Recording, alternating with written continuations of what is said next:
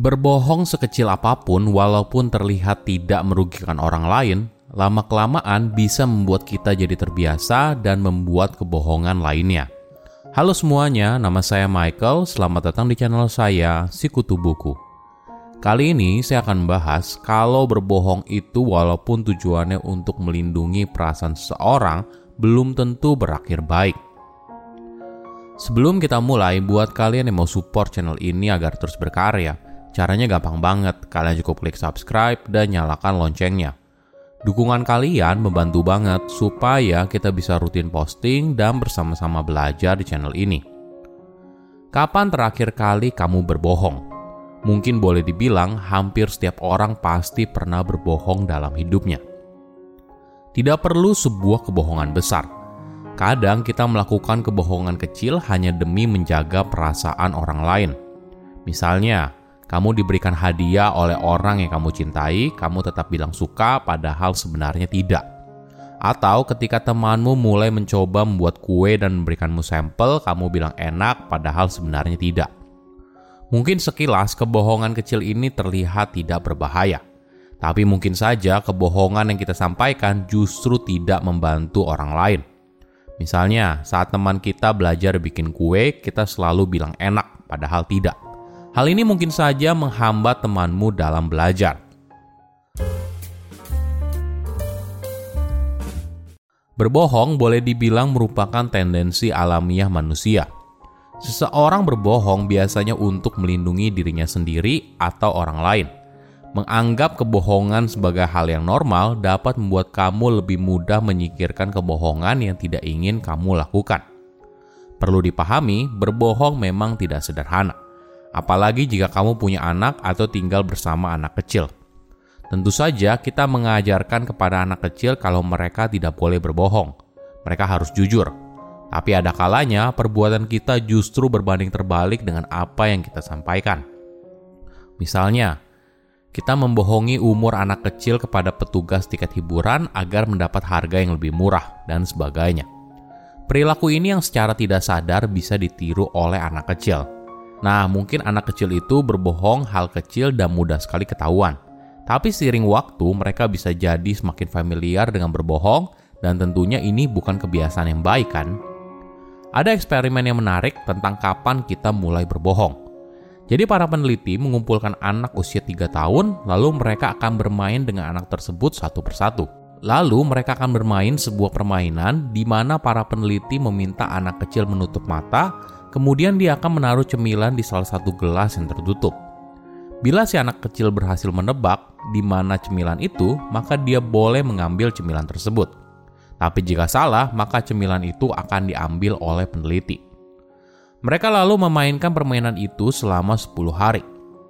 Menariknya, selama kurun waktu itu, para anak kecil mulai belajar untuk menipu peneliti dan memenangkan permainan. Jadi, manusia sudah mulai berbohong sejak mereka sangat kecil. Tapi tentu saja, saat kecil mereka bukan penipu yang ulung. Kebanyakan dari mereka menipu lalu ketahuan.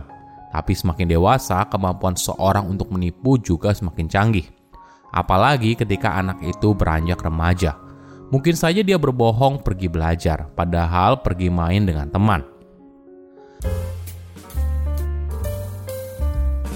Kadang mungkin kita tergoda untuk berbohong karena kita merasa apa yang kita sampaikan bisa membuat seorang merasa lebih baik atau membuat sebuah situasi sosial menjadi lebih nyaman.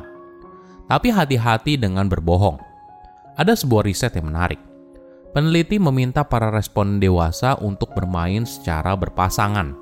Mereka tidak perlu di, mereka tidak pernah diberitahu kalau tidak boleh berbohong tapi ketika permainan berjalan, para pemain sadar kalau tidak ada konsekuensinya apabila berbohong.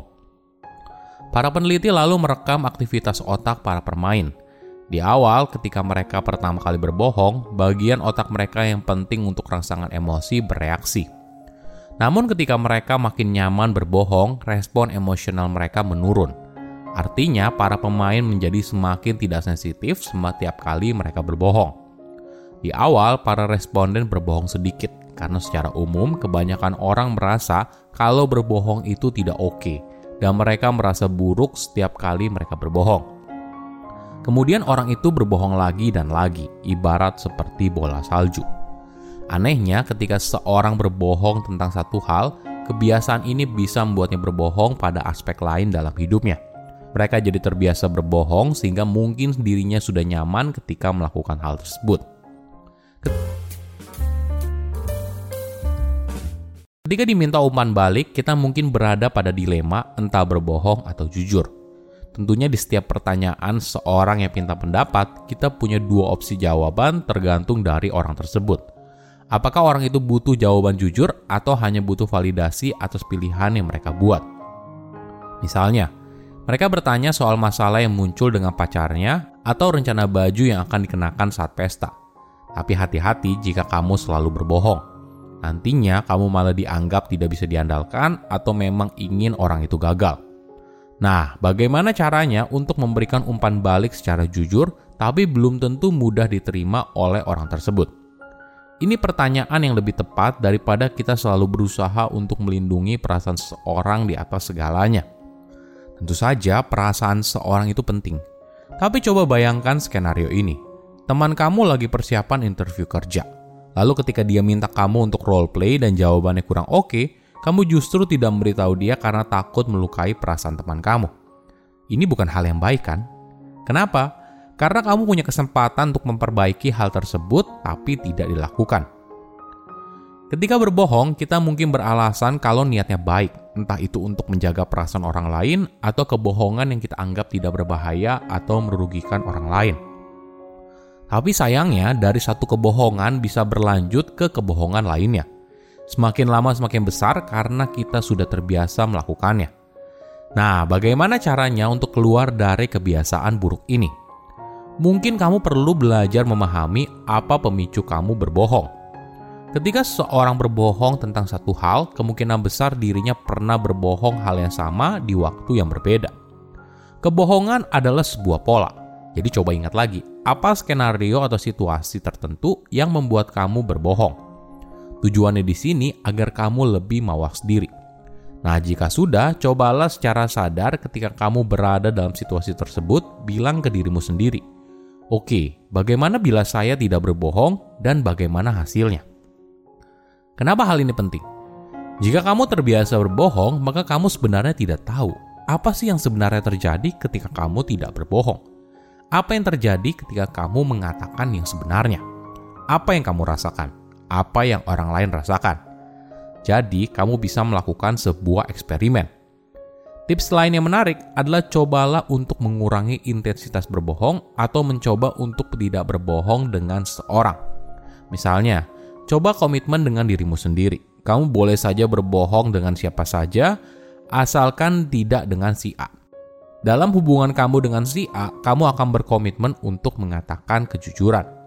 Silahkan komen di kolom komentar pelajaran apa yang kalian dapat ketika tahu informasi ini. Selain itu, komen juga mau tahu informasi apa lagi yang saya review di video berikutnya. Saya undur diri, jangan lupa subscribe channel YouTube Sikutu Buku. Bye bye.